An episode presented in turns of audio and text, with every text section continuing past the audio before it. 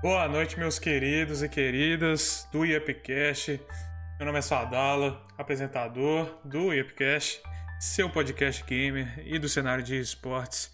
Muito obrigado a todo mundo que está vindo por aí e que chegou já conosco. É...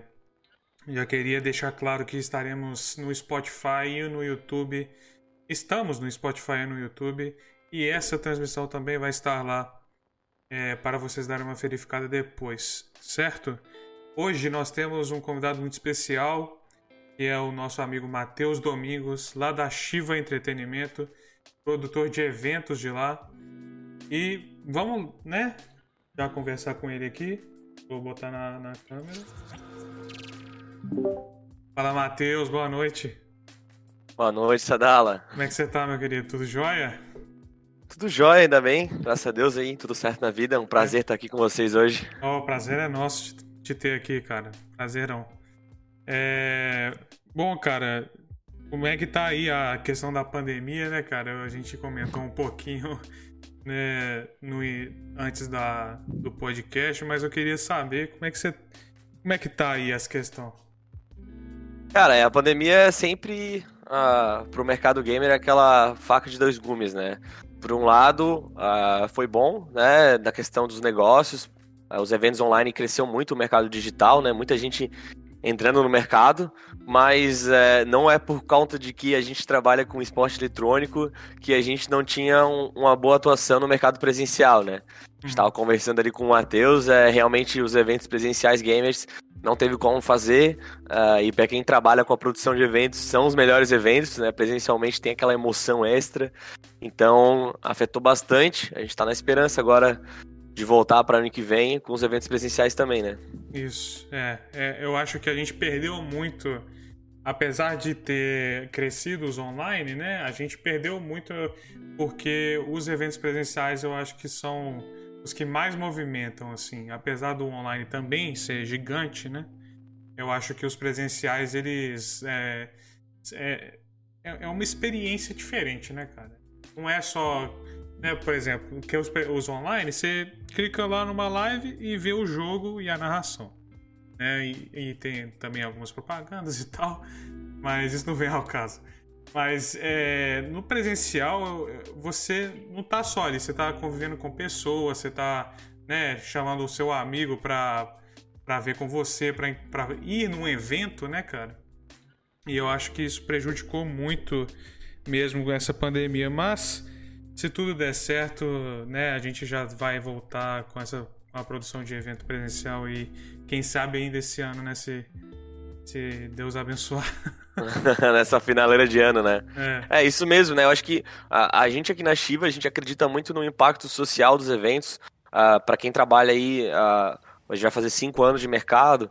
Uh, o, trazer o evento gamer, o evento digital, o evento de esporte eletrônico de uma maneira mais eclética, uma maneira que uh, faz com que as pessoas vejam a gente com um olhar diferente, com um olhar mais inclusivo. É, o evento presencial faz parte disso, né? A pessoa tá lá e vem gente de tudo quanto é tipo de idade, tudo quanto é tipo de classe social, tudo quanto é tipo de origem e tá lá todo mundo junto e misturado. Isso era uma beleza que tinha no evento presencial, né? E também fazia parte de convencer as pessoas de que uh, os esportes eletrônicos estão aí forte, que a gente representa um, uma fatia do mercado.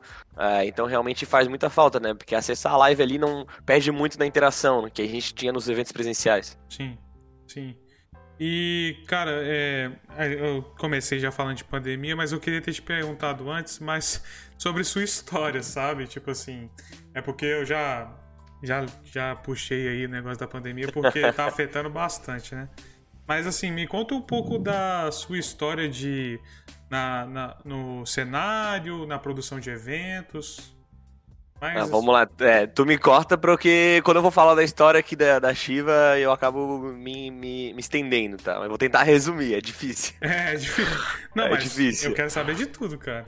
É, cara, então, é, acho que tudo começou uh, quando eu fiz um intercâmbio para fora. Eu morei em 2016 na Austrália. E lá eu ia ficar três meses, acabei ficando um ano. Uh, eu tive contato muito forte com a cultura oriental no planeta é, dos esportes eletrônicos. China, Coreia do Sul, a própria Indonésia, Filipinas, a Japão. Então lá é muito forte, né? Uhum. Na Austrália não é, não é tão forte, mas como a Austrália é, é tipo um Brasil que deu certo, é, é, então tem muita gente de várias, vários lugares do mundo lá. Ah, e eu tive um contato muito forte. E quando eu voltei pra cá, eu pensei, porra, é, já tinha um histórico de eventos, né? É, fundei a Atlética do meu curso, então eu já fazia eventos, mas não remunerados. Né? Então, por ser um curso Engenharia de Controle e Automação, né, um curso nerd, aí eu já tinha feito alguns eventos com esporte eletrônico, com game, com Dota, com CS 1.6 na época. Uhum. Então eu pensei, pô, vou tentar montar uma empresa disso. Daí lá em 2017 a gente montou uh, e começamos fazendo evento de CS. A gente fez dois grandes eventos no ano é, de competição, a gente fez algumas transmissões de final de CBLOL a gente começou a navegar ali na. É, muita, começamos a navegar ali no, nas fatias do mercado de esporte eletrônico, uhum. né? São inúmeras fatias. Inclusive, a gente também abriu um time. A gente teve um time de LOL que durou três meses.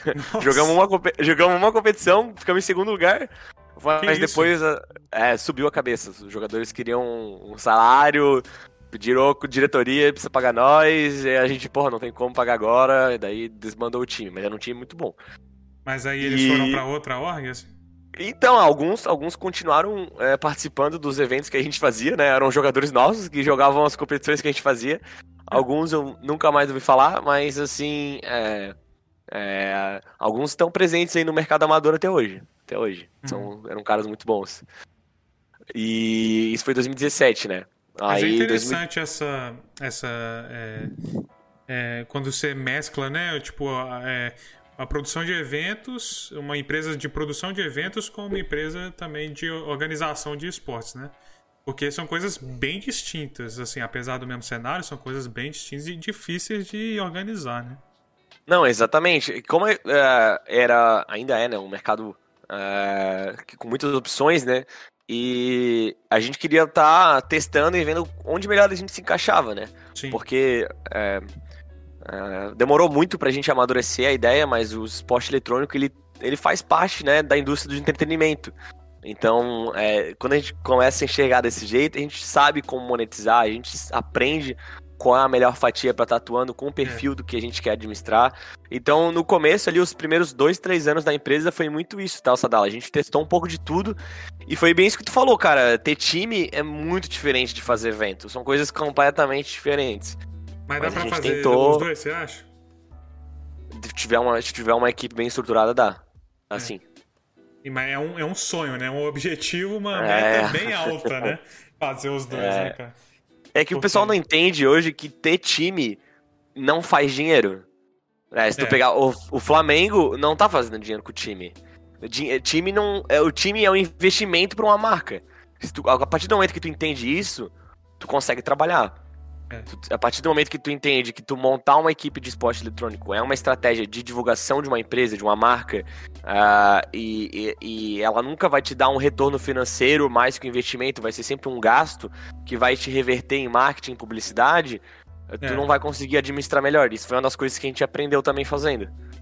É, esse é uma. Esse é aquele meme, verdades difíceis de engolir. Exatamente. Porque Exatamente. Se, se você pensar, né, que você tá você, é, você tá num time trabalhando para uma empresa, né? É, que você não tá trazendo é, né, din dinheiro, você não tá trazendo dinheiro para aquela empresa, e sim mídia, né? Tá trazendo Exatamente. basicamente. Eu tô falando básico, né? Porque tem muita, muitas outras coisas. É mas mais tá complexo trazendo, que isso. É. Mas no, no básico, assim, no, tentando resumir, é mídia, né? E, e, e reconhecimento, vamos dizer assim. É, exatamente. Branding, reconhecimento de marca. Os jogadores, eles ganham. Você acha que os jogadores ganham mais do que a própria marca? Não então, aí. É, então. É, é depende. Depende. Mas é, é, esse ponto. O cara, como streamer, né? Um cara que é um profissional classe A, classe B, ele vai ganhar muito mais, né? É. Sendo streamer do que sendo jogador. Né? Uhum. Se tu pegar, sei lá, o salário ali do BRTT ou qualquer outro cara que joga a nível nacional hoje no mercado, esses caras vão ganhar, vão ganhar muito mais grana nas suas transmissões, é, com as suas marcas, venda de produto, né, do que propriamente o salário do time, né? Ah, é, eu acho que essa profissão streamer, ela, ela tá em crescimento, uma ascensão muito grande, né? Só é difícil mesmo eu, eu vendo, né, da, no meu ponto de vista, o difícil é, é você conseguir divulgar e ser reconhecido.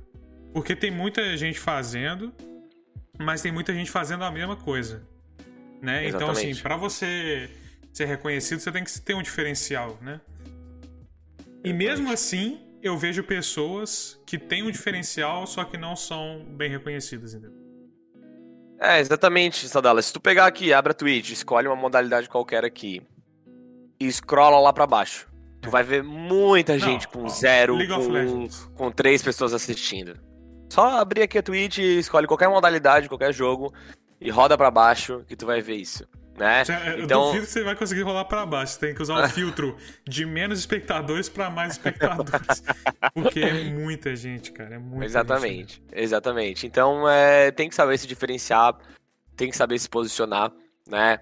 Queria até aproveitar esse momento para dar um salve pro Shun, que é um cara que já uh, participou dos nossos eventos, já foi jogador da Shiva e hoje ele trabalha com streamer numa pegada bem diferente, uh, uma pegada de entretenimento, uhum. né? Uh, uma coisa, uh, na pegada de date com o Shun, ele junta casais na live dele, né? Tipo ah. um, tipo um programa ali MTV style, tá ligado? Uhum. Muito bem feito. Então o cara ali queria mandar um salve pro Shun diferenciado, é isso que tu falou. Você tem que ser diferenciado e mesmo assim sendo diferenciado não vai te garantir. Tem que fazer um trabalho Exatamente. grande aí de divulgação pesada, porque dizem, né, as tendências aí que os influenciadores serão os novos bilionários. Então, não é, não é fácil. Tá todo mundo querendo ser streamer e ganhar dinheiro de casa.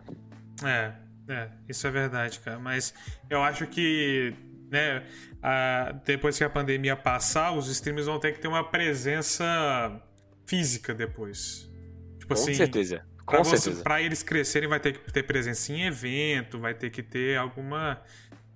Para as pessoas te conhecerem e reconhecerem, né, cara? O, por exemplo, o, o Gaules, né, que é o, né, um dos maiores, se não o maior. Ele, ele tá em muito evento. E, e, e querendo ou não, ele é. é não, querendo ou não, não. Ele é. Talvez é até pago, né? para participar de eventos. De alguns eventos. Você tá mutado, você tá mutado. Eu, como produtor, te afirmo isso. A, a, a, gente, nos eventos que a gente fazia de entretenimento, a maioria dos nossos contratantes pediam a presença de algum influenciador, de algum tweet, de algum tweet, de algum streamer. Uh, e realmente é isso. Então, esses caras, era muito difícil trazer um cara grande, porque se eu vou trazer um cara grande, ele vai estar tá deixando de ganhar um dia ou dois dias de, de, streaming. E um dia, dois dias de streaming desses caras é muito dinheiro. É tipo 10 pau, 15 pau, 20 pau, tá ligado? Então, é, tem que trazer e tem que pagar eles para estar tá aqui nos eventos. E. É. E é Mas caro. Você acha, né? você acha, que é 10 mil por um dia? De... Não, um dia do Gaules eu até acredito. É, Mas, tipo assim. É. O dia do Gaules é isso. Agora um streamer classe B ali, é, pode ter certeza ali que nas fa na faixa dos mil reais, dois mil reais, os caras estão ganhando por dia, tranquilamente. O cara com um público bem definido, porque não é só a monetização na Twitch, né? Uh, o cara pega, corta os melhores momentos, joga no YouTube, o YouTube monetiza também, as redes sociais do cara cresce também, né? Uhum, com certeza. É, é e eu... E tem eu, eu acho que o mais difícil, assim, no futuro, vai ser quando.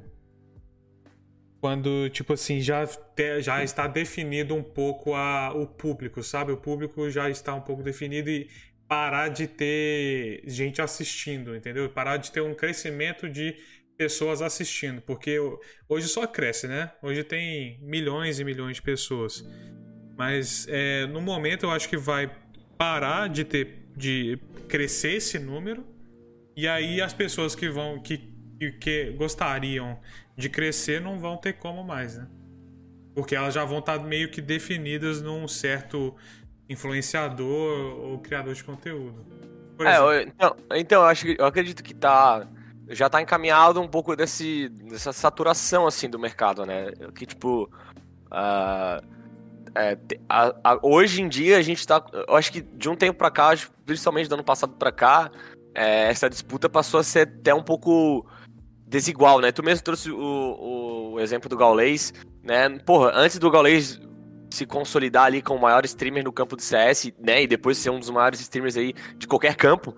É, era, um, era, um, era, um, era um segmento assim que tinha uma certa variação, né?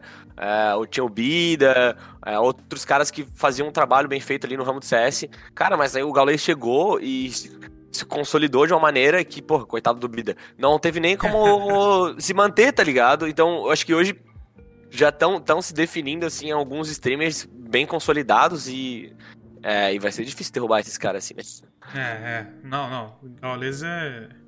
Não tem jeito de derrubar um cara desse, né, velho? Só, só, só no... quando morrer mesmo. Exatamente. Ou quando ele quiser largar a sua é, vida. Mas não acho que vai querer, né, cara? Ele tá transmitindo NBA agora. Pois é, né? Isso que eu ia falar, né? Pô, até NBA. Até Gaules gigante. É. Mas, cara, é... mudando de assunto, que eu eu fico muito curioso, né, também sendo parte da equipe da GMR, como que você trata a questão do, da produção de evento. Tipo assim, é, eu sei que você é produtor de evento é, aí na Shiva e eu queria saber de você algumas dificuldades que você tem, é, algumas é, coisas que não são muito legais que acontecem, né? A, a realidade da produção de evento, né? Poxa. Agora tu pegou na, na, na ferida, ferida, da ferida, né?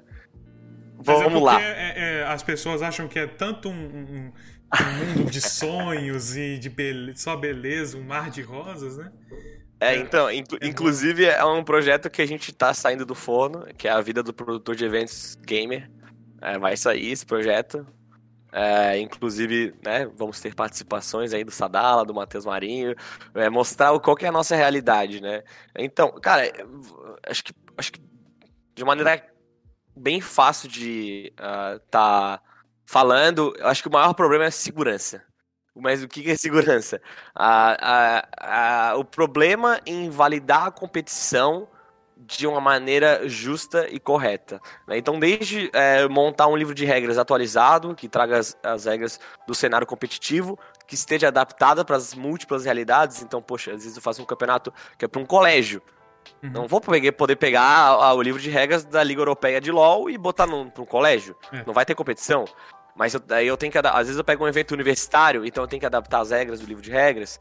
Aí depois tem a, a questão de é, segurança das partidas. Então a gente sabe hoje, né? O brasileiro é, o, é a raça mais lisa de todas, então a gente tem que se preocupar com a segurança do evento, se alguém pode estar trapaceando, se alguém está usando a conta de alguém, principalmente na, na era dos eventos digitais online, né, não presenciais, né, então a gente tem que confirmar que é aquele cara que está jogando mesmo, é. uh, a, a, fragilidade de algumas modalidades, a gente sabe que mesmo num cenário competitivo é, profissional, existem suspeitas de, é, de hack é, no CS. Então, poxa, os caras hackeiam numa, numa Blast Series, porque o cara não vai hackear num campeonato amador que a gente tá fazendo. Então eu vou dizer pra ti, cara, no 80, 90% do nosso tempo como produtor de eventos é se preocupar com a segurança e é se preocupar com a validade daquela, daquele resultado que a gente tá trazendo. Realmente essa equipe aqui foi a campeã, tá entendendo? Pra e eu acho o que... risco, né, você diria? É, Exatamente, para diminuir o risco, né? É, a gente é tão. Acho que é o trabalho, é um dos trabalhos que a gente faz é, melhor, essa parte de segurança e, e, trazer veracidade a quem realmente foi o melhor competidor, né? Porque é o nosso slogan, né? É jogadores casuais, experiências profissionais. Então a gente traz para jogadores casuais como é mesmo estar numa competição.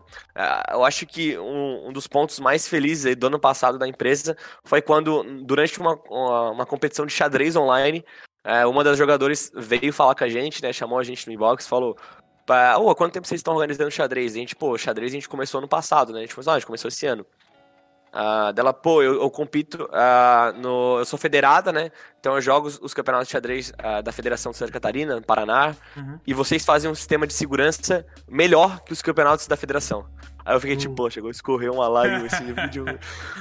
Porque, bom, imagina, cara, é um campeonato de xadrez. É. O cara pode baixar um algoritmo celular aqui, prever todas as jogadas e botar ali o algoritmo e ganhar de todo mundo. Pô, a gente bolou um sistema de segurança blindado, né, o máximo possível uhum. para tentar evitar, porque para mim, como produtor de eventos, eu acho que não tem situação pior do que alguém acusar a tua empresa de ser incompetente, de acusar de que a sua empresa não consegue cuidar da segurança do evento, acusar de que aquele time não é o melhor.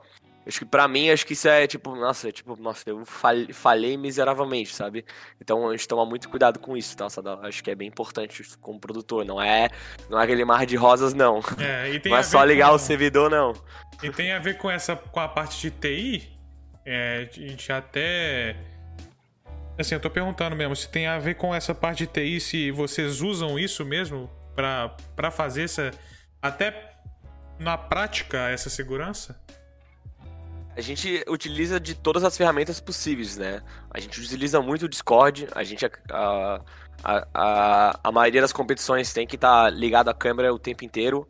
É, Se não tá ligado à câmera o tempo inteiro, tem que estar tá dentro de uma sala com um fiscal. Né? Não pode fazer comunicação em game, as comunicações têm que acontecer dentro uh, do Discord para a gente acompanhar a comunicação do time. É, é feito check-up de identidade antes do jogo, depois do jogo.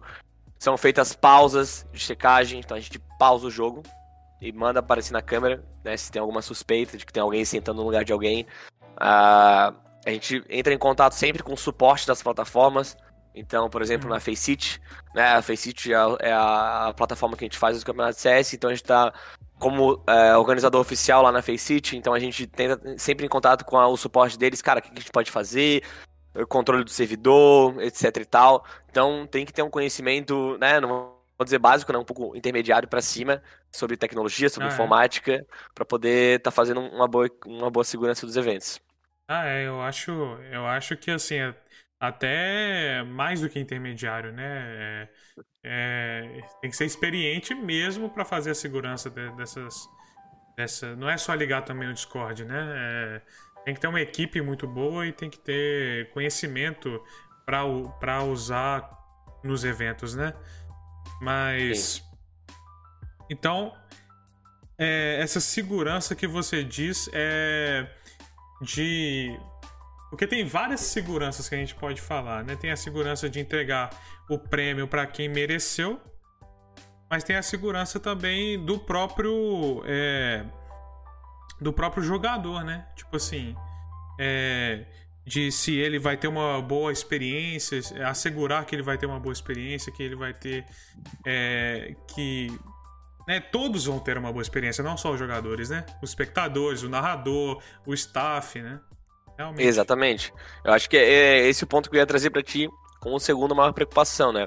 A gente traz no nome da empresa Shiva Entretenimento, uh, justamente porque a gente se importa com esse lado, né? A gente é uma empresa B2B, mas é também uma empresa B2C, né? Então a gente trabalha com empresas, né? Porque somos uma, uma, uma prestadora de serviço, mas esse, esse, serviço prestado, Sadala, ele tem como cliente final o jogador, ou espectador, Exato. ou staff, né? Então, essa, todas essas pessoas precisam ter uma boa experiência.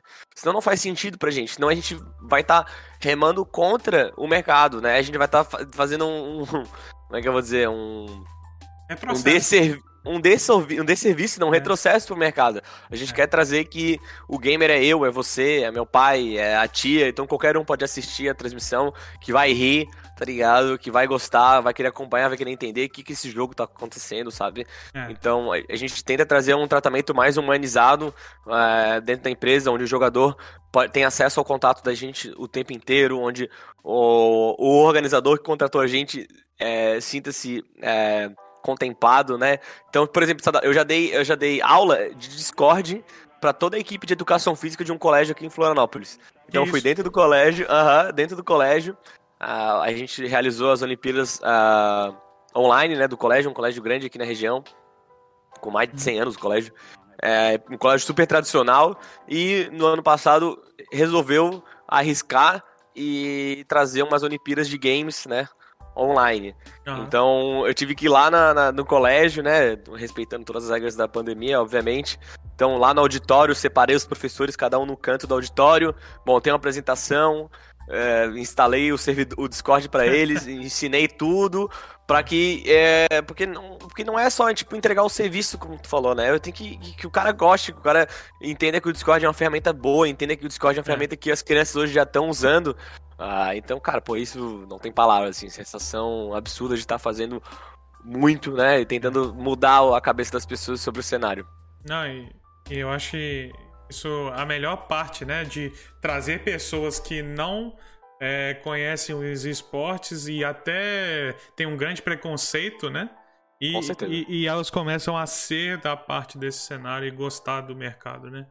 É, eu acho que essa é a, se não for a melhor, é uma das, viu? Porque é, isso aí inspira a outra pessoa a gostar do que você gosta e, e do, do jogo em si, porque o, o jogo para mim ele é transformador, ele não é só um entretenimento também. Ele, ele faz, o evento, apesar de ser entretenimento, ele transforma a vida das pessoas e eu acho que as pessoas, no geral, a sociedade, ela é, subestima muito o, o, próprio entretenimento, sabe? Porque muita gente acha que é, é, é balela, é, é, coisa fácil, né? Fazer entretenimento, mas poucos pouco sabem que é uma das coisas mais difíceis, né? Você falar de qualquer coisa, cinema, arte, evento, é, música, qualquer coisa que entretenha a gente é, é complicado de fazer, né? Exatamente. Né? E eu acho que faz parte da humanidade, né? Como a gente se comporta como ser humano, como a gente se, é, se conecta, como trabalha como sociedade. Acho né? É, o pão e o circo já vem há muitos anos, muitos séculos aí. Né? Então, é, trabalhar com entretenimento é muito complicado. Né? é um trabalho muito grande e é um trabalho importante. Né? Acho que botar na cabeça de pessoas que não entendem que é normal eu parar para assistir alguém jogando Tipo, meu Deus, já tive essa conversa com meus pais mais 50 vezes. Hoje, graças, graças a Deus, eles entendem né, a, importância do mercado. Mas lá atrás, é. né, pra, pra explicar pro meu pai, que era um cara que odiava que eu entrava em Lan House, é, que isso era uma coisa normal e que várias milhares de pessoas eu podia abrir. Eu abria a Twitch do Gaulês é, e mostrava: é. tem, tem isso tudo de pessoas assistindo ele jogar. É sério? Sim, eles estão assistindo ele jogar. É, eles estão indo no YouTube depois de assistir os melhores momentos dele jogando. É. Hum, mostrar os dados. Pegar a, análise de games uh, do Brasil, do mundo, mostrar quantas pessoas assistem, quantas pessoas acompanham. Tem que ter prova, né? é, tem que ter prova, né? pra, pra atrair patrocinador, pra atrair empresários, não adianta. Tem que mostrar os dados ali, que nós estamos em todo lugar. É. É. Eu acho que é, também esse negócio dos dados é importantíssimo, cara. Se você não tem um, um dado ali pra pessoa te contratar, você não vai ter porquê, né? Porque você pode até falar, tipo, dando um exemplo que tá fora da realidade, né? Tipo, você pode falar, ah, eu sou a melhor empresa de segurança, mas vai lá, faz um evento e fracassa, né? Totalmente. Né? Uhum. Não, não, faz. É, aí é, é complicado, mas tendo essas, esses dados e estatísticas é que você prova pra pessoa que você tem sucesso, né? E histórico também, né? Eu acho que quando você cria, é, cria um histórico de eventos, você fica cada vez mais. É...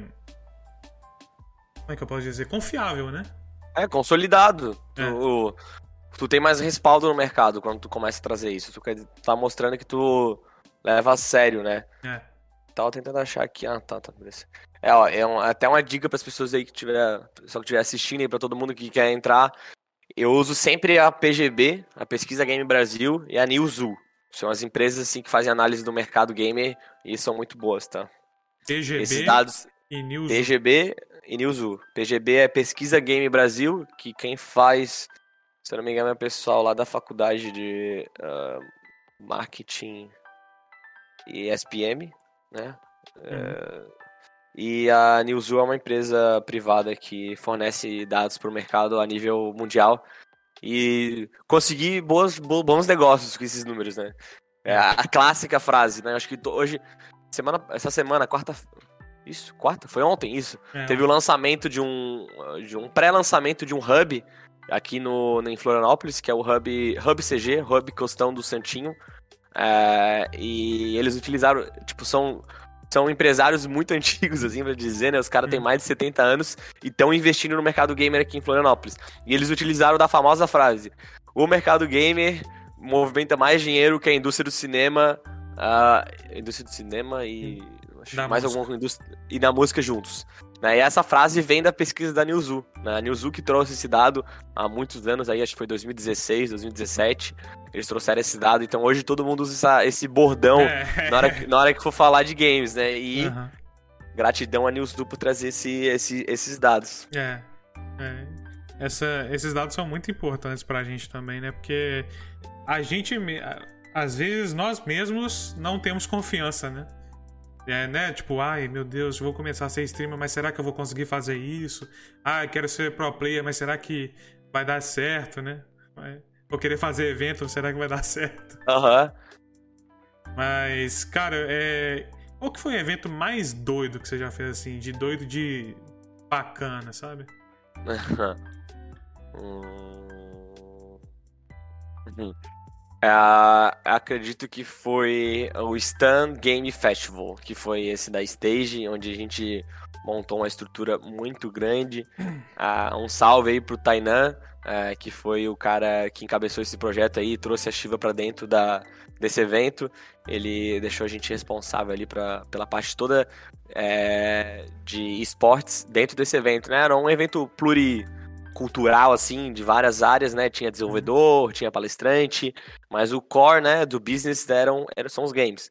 Uh, o Stan Game Festival aí, que foi muito massa, assim, a gente tinha o apoio da Pichal, o patrocínio da Pichal, então tinha todos os equipamentos de ponta lá, tinha um painel enorme, o pessoal da Stage botou um, um painel de LED com uma resposta enorme, um, um tempo de resposta muito baixo, muito bom. A gente fez a competição lá de Smash, CS e LoL. E foi sensacional, foi muito massa. Todo, um monte de gente, tudo contra idade. Tem lá nos destaques do Instagram da Shiva, entra lá nos destaques 2019, tem lá um videozinho de um minuto e pouco desse evento, mostrando um pouco do nosso trabalho. É, eu fico até arrepiado, assim, cara. Meu Deus, esse evento foi muito massa, assim. E, cara, deu muito BO, deu muito BO, cara. A gente aprendeu muito também, assim, coisa, detalhe do detalhe que a gente porra, como é, coisas que a gente tava fazendo pela primeira vez, né? Então, é, alguns problemas aí, é, principalmente no CS, né? Mas tudo é aprendizado, né? A gente tentar. A vida de produtor de eventos também tem isso do improviso, né? Tem que tá aí, ah, por exemplo, vou até contar aqui o detalhe que aconteceu. A gente tinha na parte do CS, a Pichal mandou uh, tudo igual, só que dos cabos ela não mandou igual. Então ela mandou alguns cabos DVI e alguns cabos HDMI. Não. E, e pro LoL não teve problema, né? Mas quando tu for jogar no CS, todo jogador aí amador de CS precisa de 144 Hz para jogar. E como tinha diferença de cabo, os cabos HDMI não eram de não eram high speed. E se não for cabo HDMI high speed, ele não passa de 75 Hz. Então alguns jogadores tinham 4x4, alguns jogadores não tinham 4x4. Então eu tive que sair no meio do evento, ir no shopping, tentar comprar Nossa o cabo, não tinha o cabo, cara, a gente voltou lá, os caras muito puto com a gente, a gente, cara, a gente, na Chiva a gente tá de montadas, isso foi da, da Pichal que patrocinou e a gente não conseguiu verificar esses cabos a tempo. Os equipamentos só chegaram na meia-noite do dia anterior do evento. Meia-noite não, era 10, 10 horas, 11 horas da noite. Então a gente virou a noite montando o PC pro evento.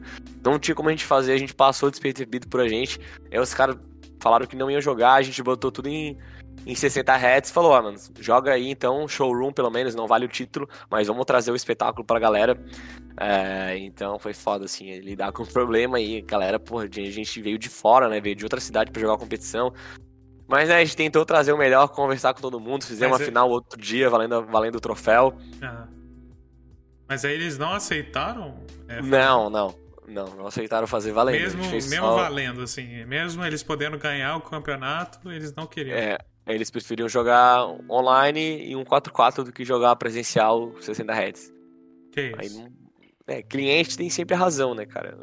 É, é, é comprovada a diferença? É comprovada a diferença.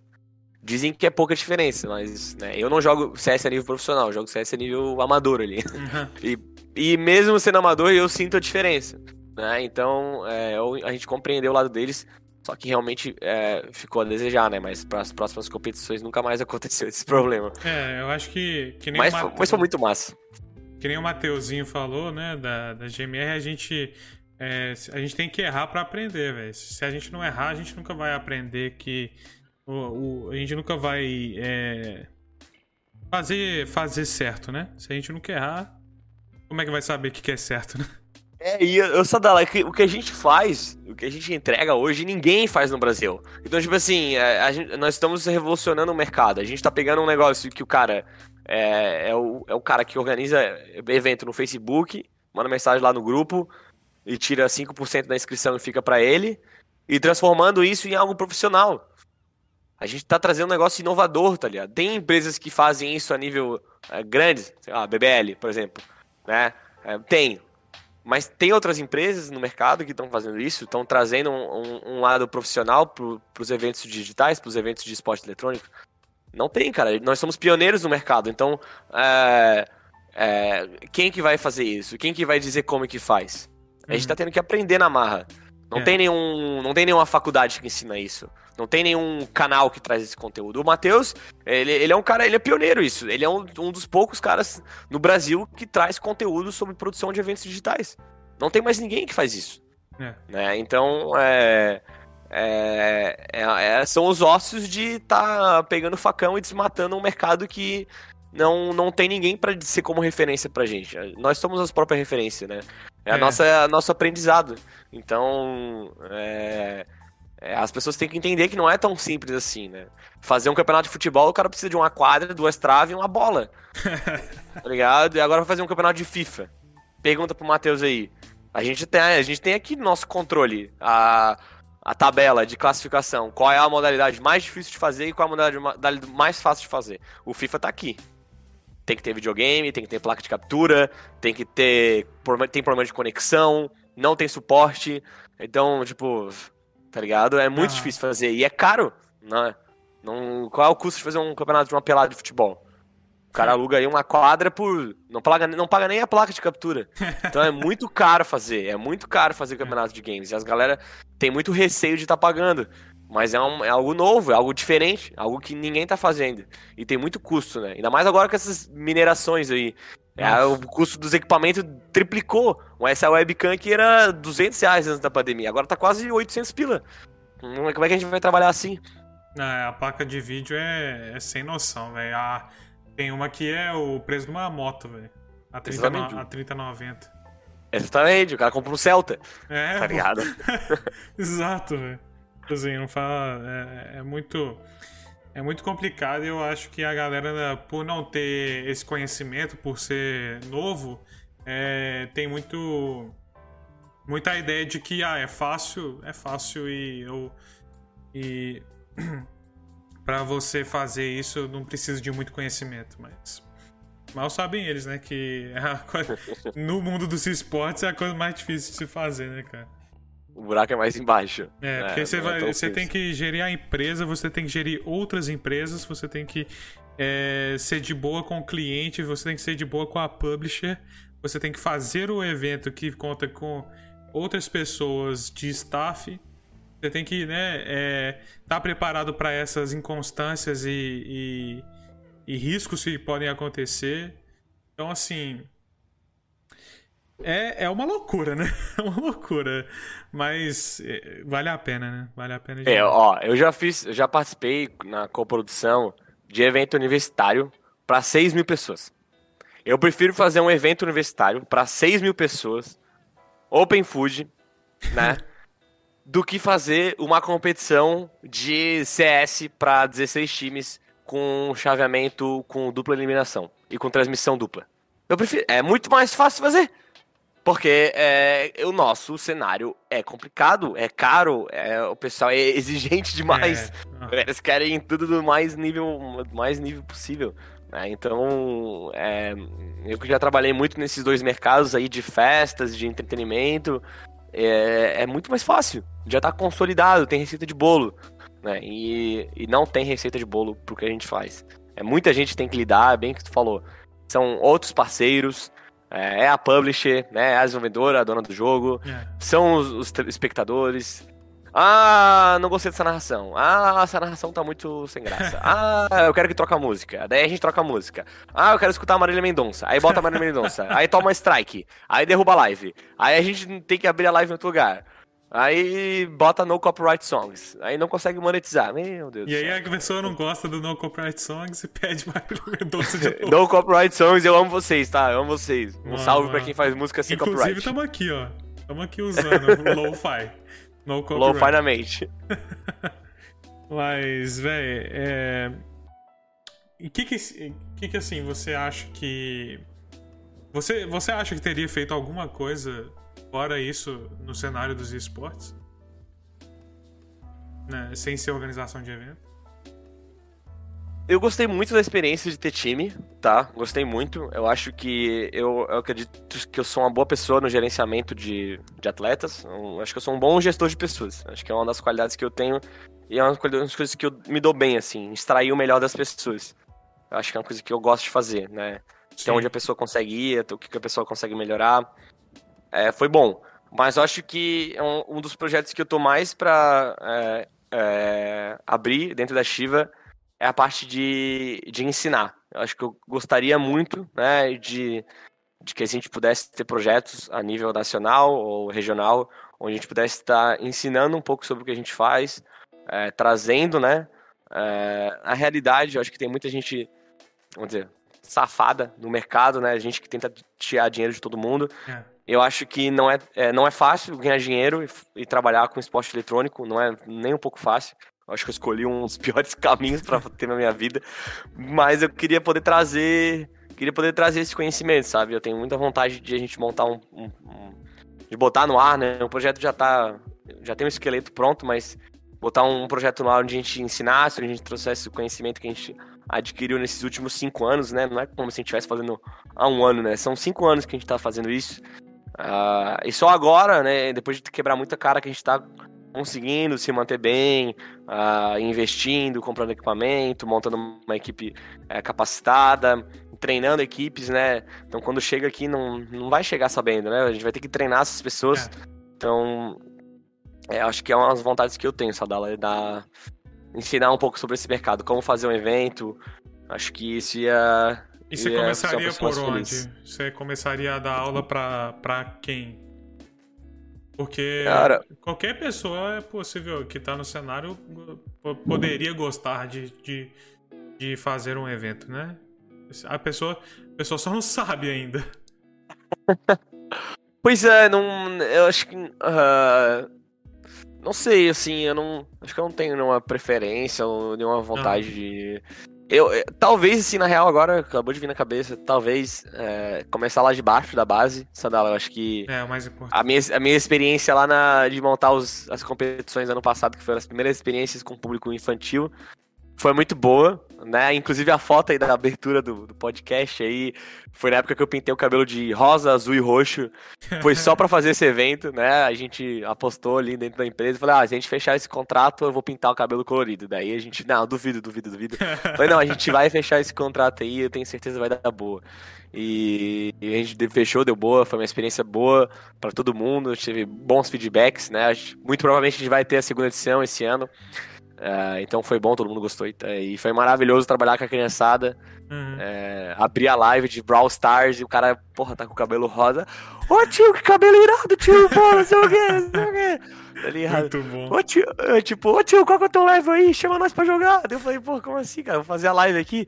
Ô tio, abre aí, abre aí, manda o um convite. Daí eu mandei o um convite pra ele durante a live. Fizemos uma, uma jogatina ao vivo com a molecada que tava esperando pra ver a competição. Que então, doido. Pô, é, tá ligado? Tipo. E você que anuncia é... na, nas, nas lives hoje? Assim, Como você, assim? Que, você que é, que é narrador, não, né? É, então, é que tá, isso, isso é um dos maiores diferenciais da Shiva. A gente é maluco, né? A gente entrega o pacote completo. Então a gente tem uma estrutura de, de narradores, comentaristas uh, e de ah. staff muito grande, né? Agradecer aí a família Shiva, todo mundo que ajudou a gente ao longo desses anos. Sem vocês a gente não seria nada. Todo mundo que já foi staff, já foi narrador, já foi comentarista, já cedeu o equipamento pra gente na parceria. Sem vocês a gente não existiria. Graças a Deus eu tenho muito amigo aí na caminhada que eu, eu venho fazendo. E então esse é um diferencial, Sadala. A gente entrega tudo. Quando alguém contrata pra gente pra fazer um evento, a gente uh, não, né, não é subcontrata, né, não terceiriza as transmissões, a gente faz. Então, cada um dentro da empresa é, tem um, um, uma modalidade que se especializa, se estuda, acompanha o cenário, né, para poder fazer uma, uma transmissão de qualidade. Eu, por exemplo, faço de Dota, uh, Brawl Stars, Clash, uh, FIFA, às vezes, quando precisa quebrar o galho, e CS quando precisa quebrar o galho. O outro faz LoL. Ah, poker também. Poker é, é eu que faço. E xadrez também. Eu Caraca, faço também. tem poker é. e xadrez, cara. A gente trabalha com 13 modalidades. É, 13 modalidades é o máximo de. Mas, tipo, clássicas modalidades a gente, que a gente nunca fez. Por exemplo, a gente nunca fez campeonato de Free Fire. Não, a gente nunca fez campeonato de Minecraft, que é uma necessidade, né? Mas a gente já fez muita coisa. Pô, Valorant, CS, xadrez, poker, LOL. Uh, meu Deus do céu. Uh, FIFA, Clash, Brawl, Rocket League. O que mais? é muita coisa. Muita não vou lembrar de tudo aqui. Tem, tá, lá no nosso, tá lá no nosso site. Mas não. eu não vou lembrar agora tudo. E. Não, mas é muita coisa mesmo. Que isso. É... que isso, já, em cinco anos vocês já fizeram. Porra. Quantos, quantos eventos você conta aí? Né? Só, só nesses cinco anos, velho? Uns 300. Não, não, não, não. A gente fez. Ó, é, é, tem aqui no nosso banco de dados. Foram. É, quase 50 competições que a gente realizou. Campeonatos, né? Cinco. Foram 50 competições. Só ano passado foram 19. Caraca, velho. É. é. muita coisa. É. Eu, eu, eu zoei, é... né? O que 300 é impossível em, em 5 anos. Mas eu tô falando é. assim. 300, é, é, em um ano, normalmente, tipo. Se você pensar, vamos, vamos pensar no, na Riot Games, né? Valorant. De brasileiro e mundial, tem umas 5. Entendeu? E vocês Exatamente. fizeram 19 ano passado. Exatamente. Pois é. Foram 19 competições. Foi meio suicida. Mas a gente tentou a, a agradar todo mundo. Então toda é. pessoa que procurava a gente pra tentar fazer, a gente falava. Dá, eles perguntavam, dá pra fazer? Dá. Dá. Aí terminava, terminava a ligação. É, galera, a gente vai precisar de dois narradores para sábado do dia tal, a gente precisa de dois comentaristas, a gente vai precisar alugar PC, a gente vai precisar de um servidor novo, a gente precisa de tal coisa. E tem que manter o nível, não pode ser cara ruim, a gente quer manter o nível de entrega para todo mundo. É. Né? Mas foi doido, cara. No passado foi, foi um ano insano, assim. É, é ainda mais por, com a, em questão da, do começo da pandemia, né? Que é loucura Nossa, pra gente... todo mundo. É, então, no começo ali da pandemia a gente quase fechou a empresa. Tipo, a gente tá, não vai Sério? dar. A gente, sim, a gente tinha contrato com o shopping para fazer evento num dos maiores shoppings aqui da região. E esse contrato podia se estender para todos os shoppings da rede de shopping, que são mais de oito shoppings. E a gente, porra, mano, vai ser irado, já tava tudo esquematizado. Vai ter fliperama, vai ter palco, vai ter streamer famoso, vai ter campeonato, vai ter Free Fire, vai ter tudo. Pô, a praça já tava. A praça de. A praça de. Alimentação. Não é alimentação, né? Não é a Aquelas praças de eventos que tem dentro do shopping já tava toda esquematizada, toda a parte elétrica, todos os, os fornecedores semi-contratados e de repente, vral. Né, gente? Porra, mano, não é possível. Porra, não é possível. Era pra ser só 15 dias. Porra, cara, meu Deus do céu. Ah, daqui a pouco acaba, daqui a pouco a gente tá ainda, é o segundo ano de pandemia. Segundo ano, apenas. Meu Deus do céu, é. desgraça, velho. Mas eu acho que vai voltar, vocês vão conseguir essas, esses, esse evento de shopping ainda. Vai ter muita história aí ainda para vocês contarem. e pode ter certeza que vai, que vai crescer demais. E eu acho que eu queria ter comentado antes, mas não esqueci de comentar, que você estava falando de, de amador e profissional, né? Mas tem, e tem gente, tem gente que é amador, tem gente que é profissional e tal, a galera que acompanha mais a, a profissional, mas as pessoas, mas tem que ter alguém que é, supra a necessidade da, do pessoal da ama, amador, porque senão não cresce se não for as publisher, né? Não, e eu acho que a gente está aí nesse crescimento de que a gente é nível amador, mas profissional, mas trabalha profissionalmente, não é? É, então, é uma das coisas que a gente traz sempre no nosso planejamento estratégico do começo do ano, tá, Sadala? É sobre direcionamento de público. Então, acho que é importante para quem quer trabalhar com a produção de eventos, quer trabalhar com esse mercado, é saber qual o nicho tu quer atingir.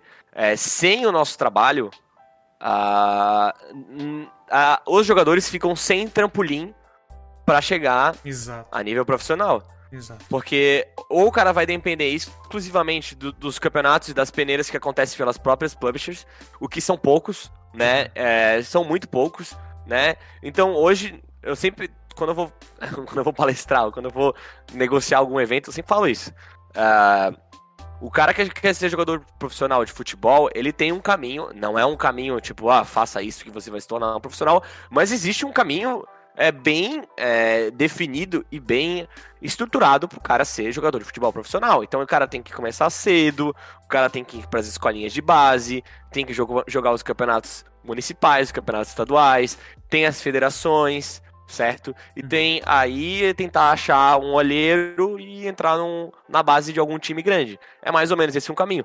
Para o jogador de esporte eletrônico, até né, um esses momento. últimos anos, né? Não tem um caminho bem definido. O cara pode ser um streamer e depois virar um jogador profissional. O cara pode jogar vários é, campeonatos da publisher e tentar chamar a atenção de um, algum jogador. O cara pode entrar para um time para fazer uma peneira de algum time. Então tem inúmeros caminhos e, e nenhum deles é consolidado. Que, tem gente que se conhece na ranqueada e depois vai parar, vai parar em time grande, né?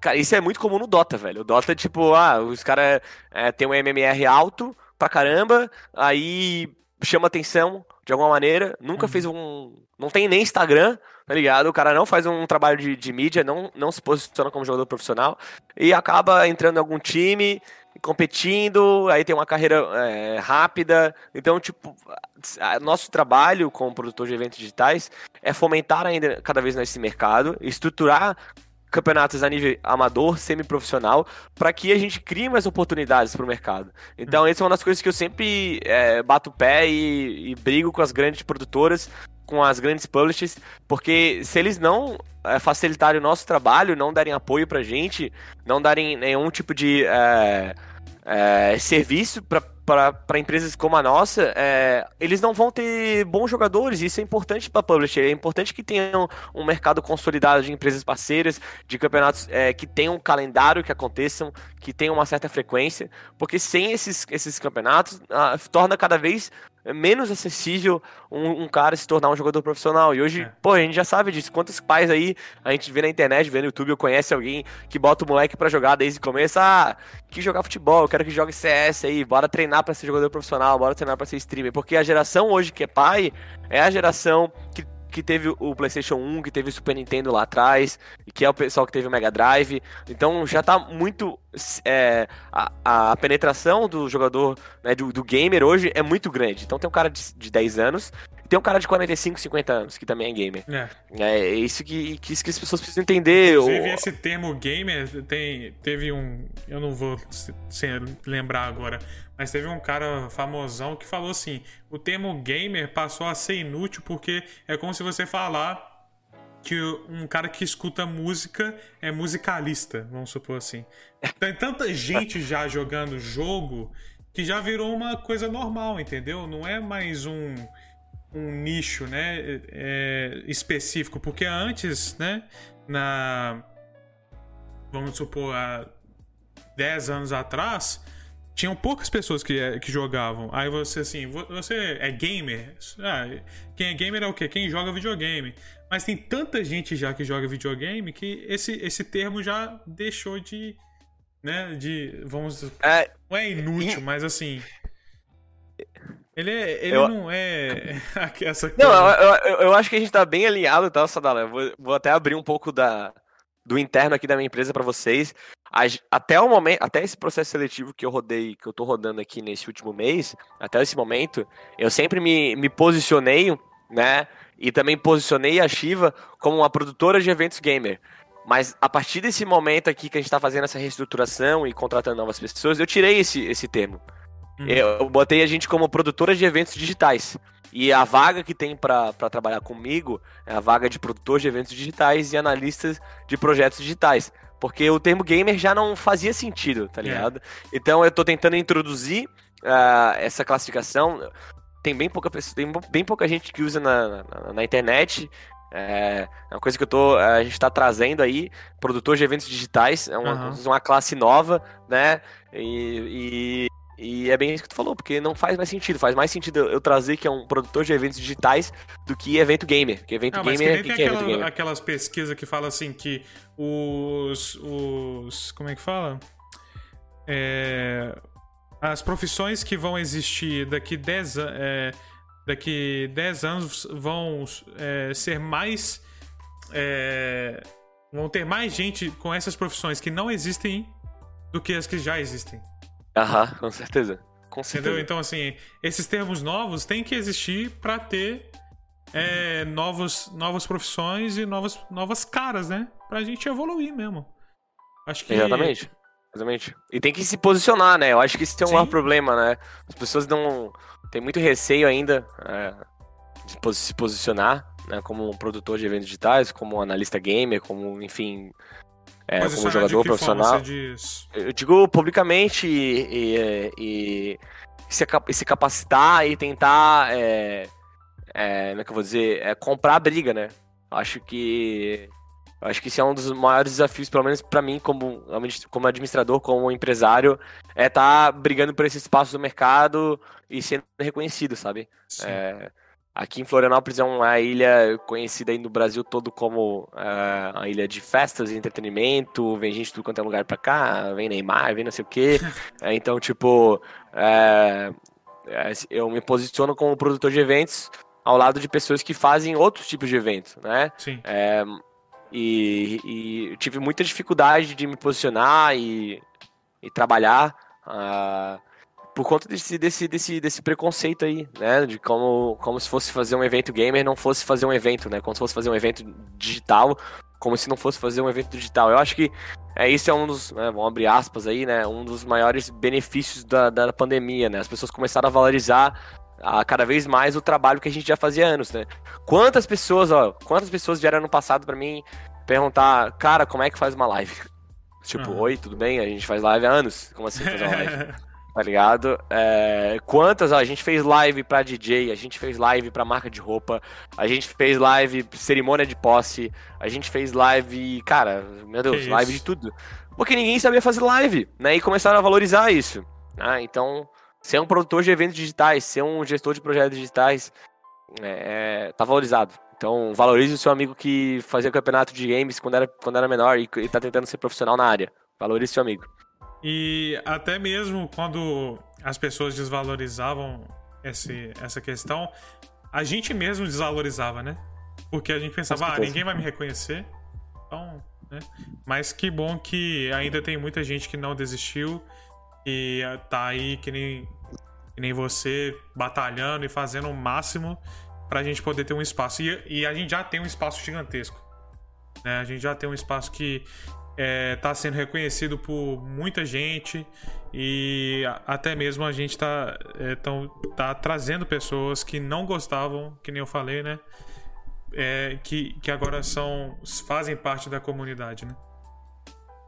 E, eu, eu e uma pergunta que eu quero fazer por último, cara, é tipo assim: é, pro, o, te, tem muitos problemas na comunidade gamer ainda, certo? É, qual, e eu queria saber, tipo, de você, qual que é a, o problema que você mais acha que tem é, e se tem relação com a, a produção de eventos ou não?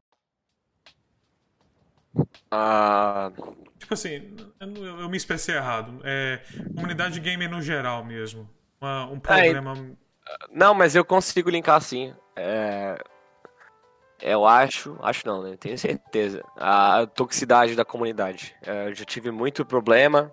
A, não, toxicidade no sentido muito mais da falta de empatia, né? Mas para quem é do mercado, a gente sabe o que quer dizer essa palavra toxicidade, né? Mas é, explanando um pouco melhor sobre isso, né? É, é, pessoas que vem naquela, aquele clássico problema, né, de se esconder atrás do computador para poder destilar ódio, para poder é, estar é, é, reliberando os problemas da vida, né, em vez de usar essa, essa, sei lá, essa tensão e usar os jogos para relaxar, para para se divertir, para se entreter. As, tem muitas pessoas ainda na comunidade gamer que usam esse espaço para atacar os outros, para ser tóxico, para faltar com empatia, para desrespeitar o próximo. É... Eu acho que no esporte eletrônico isso é um pouco mais forte, tá, Sadola? Não, não posso estar errado na minha fala, assim, posso estar sendo um pouco tendencioso, né? Mas é, eu acredito que eu não teria, é, não teria tantos problemas igual eu tive que lidar se eu estivesse trabalhando com esportes tradicionais em relação a isso, né? A falta de, de, de empatia e, e, a falta de respeito com o próximo, né? Uhum. Então, algumas vezes eu tive que lidar com xingamentos, né? Então, eu tenho que, dependendo do nível da competição, eu tenho que botar uma pessoa, cara, uma pessoa para ficar o final de semana inteiro. Sábado, a gente sempre começava as lives das 10 ao meio-dia e até meia-noite.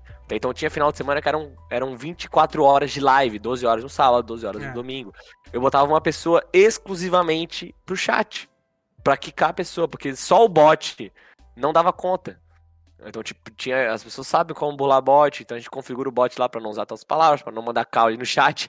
Mas tem coisas que é sutil. Mas que é sutil, mas é que fere e denigra a imagem do evento. Então, dependendo da competição, dependendo da, da rixa que tinha entre os times, eu tinha que botar uma pessoa só para cuidar do chat. Só ficar expulsando as pessoas que vinham ali para incomodar, vinham ali para ser, ser tóxico. O moderador, né? O famoso moderador. É, então, é, é, ou não entender, né, como a gente já trouxe aí, não entender as dificuldades do evento, não ser empático com a própria Shiva. Já, uhum. já tive esses, esses problemas, né?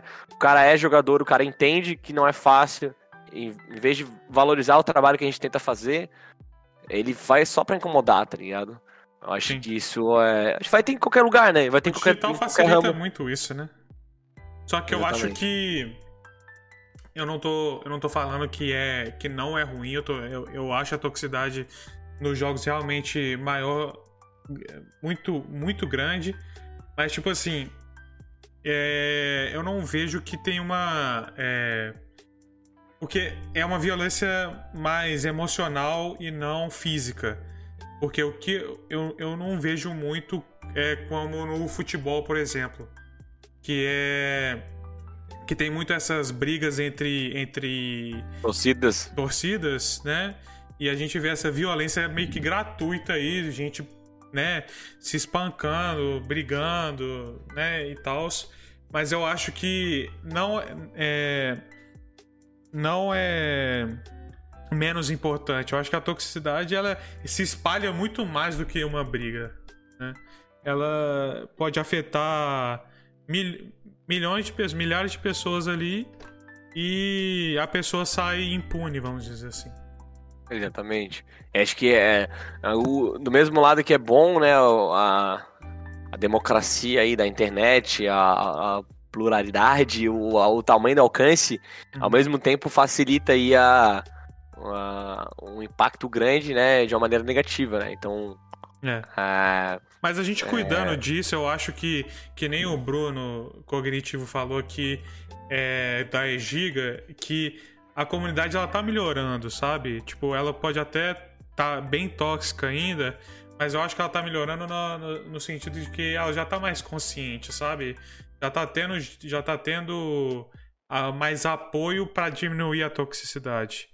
Né? É, as pessoas que são inf influenciadoras nos jogos também já falam, já são contra a toxicidade, então ela é, dá abertura para melhorar a comunidade, né? Então eu acho que apesar de, de ainda ter muita, tá melhorando, né?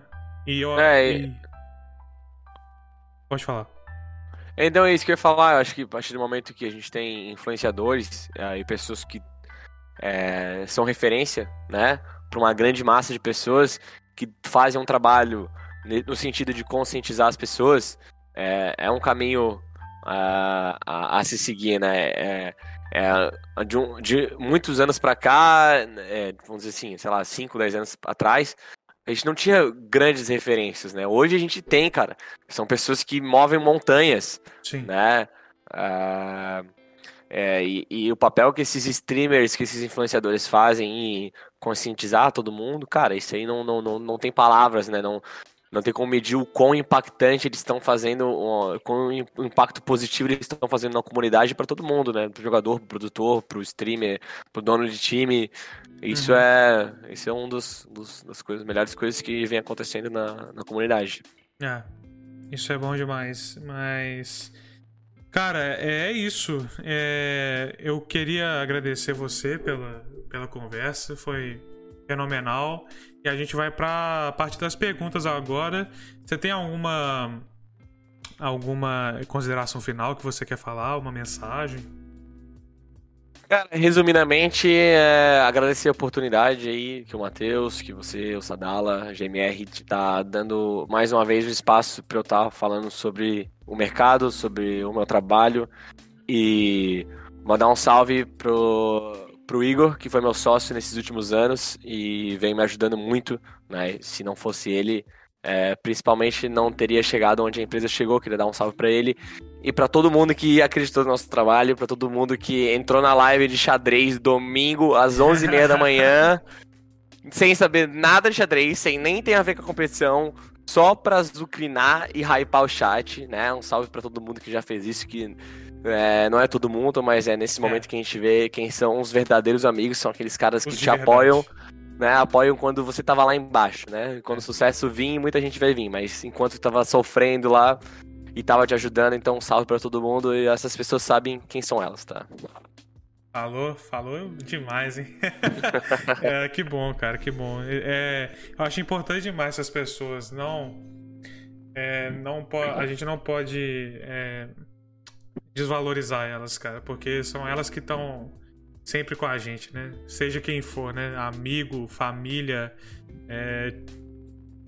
conhecido, né? Eu acho que elas são muito importantes porque o começo realmente vão ser poucos. E esses poucos Exato. são os que mais valem a pena, né? Exatamente. Mas é isso, cara. É, ó, tem a pergunta, temos várias perguntas do Matheus aqui, inclusive.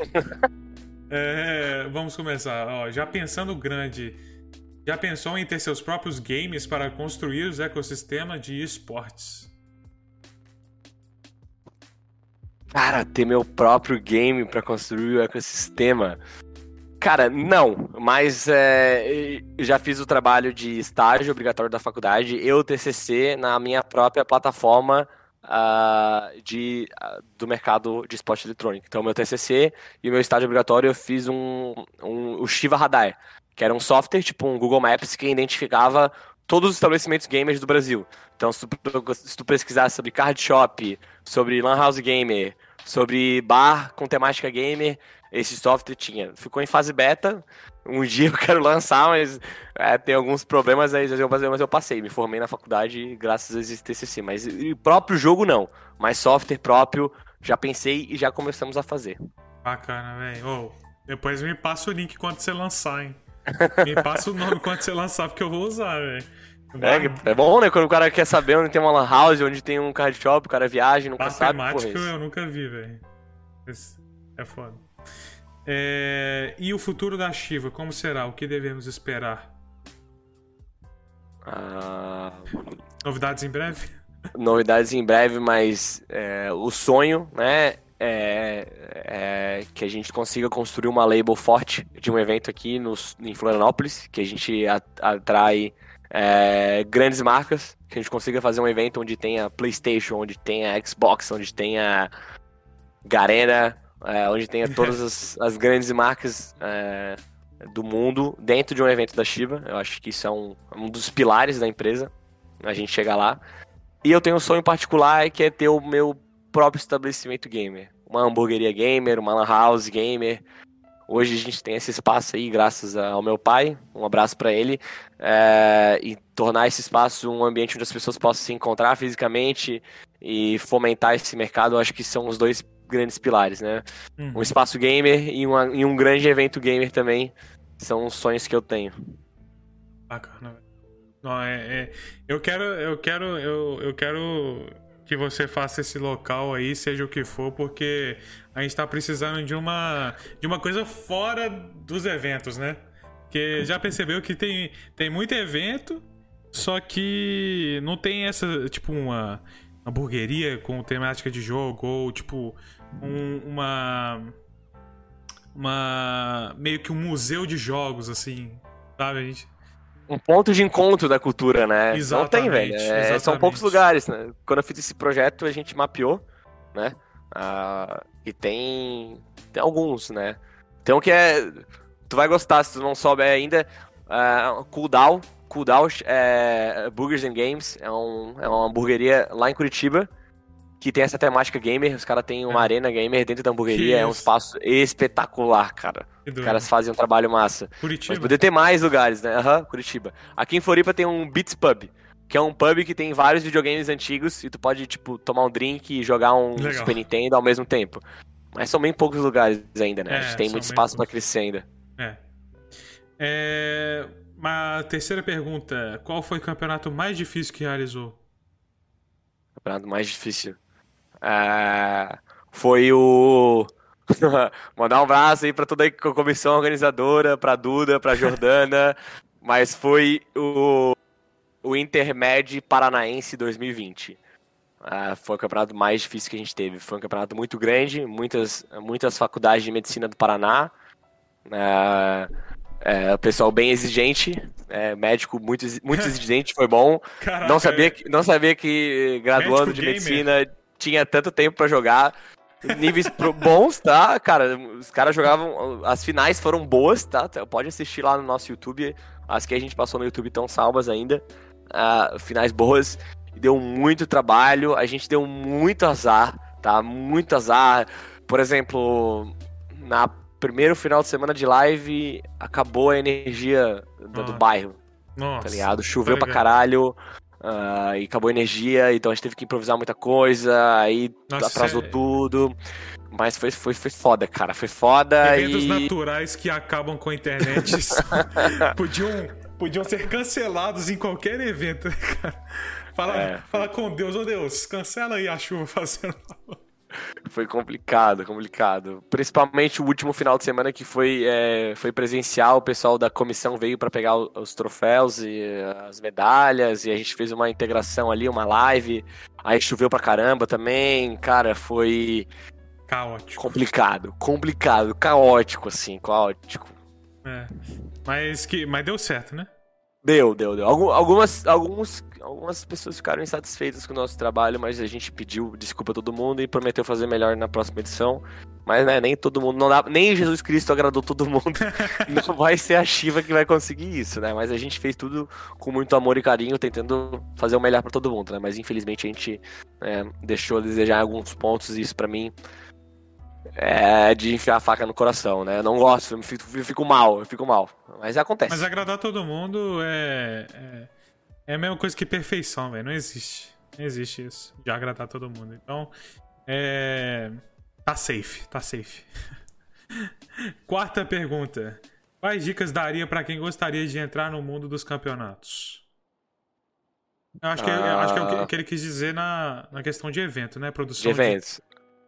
De de produção de eventos. Uh, monte uma equipe que você confie, tá? Tem que confiar nas pessoas, na capacidade é, técnica uh, e emocional dessas pessoas, né? Que tenham, tenham boas, boas características interpessoais. Comunicação, é, é, clareza, proatividade. Primeira coisa eu diria para montar uma equipe. Porque não. Eu acredito que tu não consegue entregar um bom serviço sozinho. Eu acho que toma muito o estresse das pessoas. Eu acho que montar uma equipe seria a primeira dica. Segunda dica, que é um dos lemas dentro da empresa. Se você não joga, você não vai entender o mercado. Se você não entende o mercado, tu não vai entregar uma coisa boa. Então, o lema dentro da empresa aqui, a gente vai entregar um campeonato de xadrez, todo mundo na empresa vai fazer o cadastro no, no, no chess, vai ficar jogando, cara, pelo menos 10, 20 horas de jogo de xadrez entenda um pouco, pesquisa quem, quem são as referências do mercado, quem são os melhores jogadores. Então, trabalhe com aquilo que tu goste, comece com aquilo que tu goste. A gente começou com CS porque metade da empresa jogava CS. Então foi o uhum. primeiro jogo que a gente teve. O segundo jogo foi o LoL, porque a outra metade jogava LoL. E assim por diante. Assim a gente foi crescendo.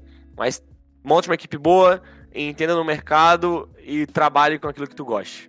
Porque tu tem que entender, tu vai ter problema, então é bom tu gostar eu acho que mais ou menos vem esses três pilares, assim, digamos.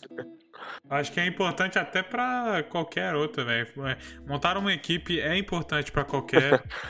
é, pô, fazer o que gosta e entender o mercado, se você pensar assim, para uma empresa. eu dei, eu dei uma é, dica genérica para qualquer coisa. Mas, foi, mas é importante. É importante. Exatamente, é. Acho que é isso, né? A gente, a gente é empresa também, a gente Exatamente. é um ramo, é igual, é igual qualquer outro ramo, então uma dica que seria para qualquer pessoa que for começar a trabalhar, acho que seria a mesma coisa, né? Exatamente, acho que foi uma boa, foi uma bom, boa análise aí, Santana. Foi bom. É, e a última aqui, para acabar, e o processo seletivo? Como faz para o povo participar da Shiva? agora agora já tá na etapa final, tá na etapa de entrevista, mas caso alguém tenha interesse, pode acessar lá o nosso Instagram, manda o currículo lá, pode mandar nosso e-mail também, contato arroba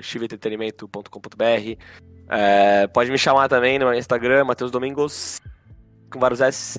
Domingos. Chama lá. Chama lá que, cara, querendo trabalhar e estando disposto a, a se dedicar, a gente tá de portas abertas, acho que foi um, uma coisa desde o começo. Tu quer te desenvolver na área, tu quer empreender de algum jeito e quer ter alguém por trás, como a Shiva, pra tá dando o cara a tapa, aqui é o lugar. Ah, eu quero fazer live. Quer fazer live pela Shiva, a gente dá todo o suporte, a gente vai aqui. Ah, eu quero fazer evento. Pode fazer por aqui, a gente ajudar. Ah, eu quero montar um time. Pode chamar a gente, a gente dá todo o nosso caminho das pedras e a gente bota a marca em cima. Porque se quer trabalhar com esporte eletrônico, um evento digital, pode chamar a gente, que a gente vai tentar fazer o máximo possível para que tu tenha um espaço. Bacana demais, é. Ó, é, todo sucesso para você, viu? Eu quero que a, a Shiva seja referência, referência nacional se, e não, não só nacional, mas mundial. E... Quem dera, quem dera, vamos chegar lá. Vamos chegar lá. E muito obrigado por hoje, velho. Foi uma, um papo muito bom, muito. É, acrescentou muita coisa para mim, eu tenho certeza que para o pessoal daqui também. É, e é isso, cara. Muito obrigado. É, me fala, fala pro pessoal a, a, as suas redes sociais aí. Eu acho que você já falou, né? Matheus Domingos. Domingos. Cara, acessa Site. o Linktree lá. Linktree Link... barra ShivaGG. Né? ShivaGG lá tem todas as redes sociais da Shiva. Uh, e o Linktree também, barra Matheus Domingos, com, dois, com três S do final. Também lá tem todas as minhas redes sociais, pode me seguir. Se quiser ver eu falando um monte de groselha, segue lá no Twitter. Se quiser eu mostrando a vida de empresário que toca três, três vertentes, segue no meu Instagram, eu publico coisa todo dia. Só seguir, acompanhar, a gente tá lá falando groselha o tempo inteiro, trazendo conteúdo, porque é isso que a gente gosta de fazer. Isso aí. Produzir conteúdo, cara. Isso aí. Cara, Matheus, muito obrigado de verdade. É, se você quiser, e você, eu acho que você vai, voltar aqui mais uma vez, você está totalmente convidado, viu? Pra gente conversar mais sobre esse, esse mundo que a gente gosta tanto, né, cara? E com certeza. Vai voltar maior, hein? Vai voltar maior, hein? com mais eventos presenciais, hein? Com certeza. Tomara. é isso, cara. Muito obrigado, de verdade. Tamo junto demais, viu? Valeu, valeu, pessoal. Obrigado para quem assistiu aí, para quem vai assistir depois. Gratidão, tamo junto. Abraço, cara. Tamo junto. Pessoal, queria agradecer todo mundo. É, foi uma conversa muito boa, maravilhosa. Matheus, ele, ele tem uma expertise diferenciada aí na questão de, de esportes e de produção de eventos. É, segue ele nas redes sociais, segue Segue a Shiva também lá, porque eles são diferenciados do trabalho deles lá. E é isso, pessoal. É, muito obrigado para quem acompanhou. Muito obrigado para quem veio. É, semana que vem tem mais. Na quinta-feira, às 19 horas, beleza? Um beijo no coração de todos. Fiquem com Deus. E eu fui. Abraço.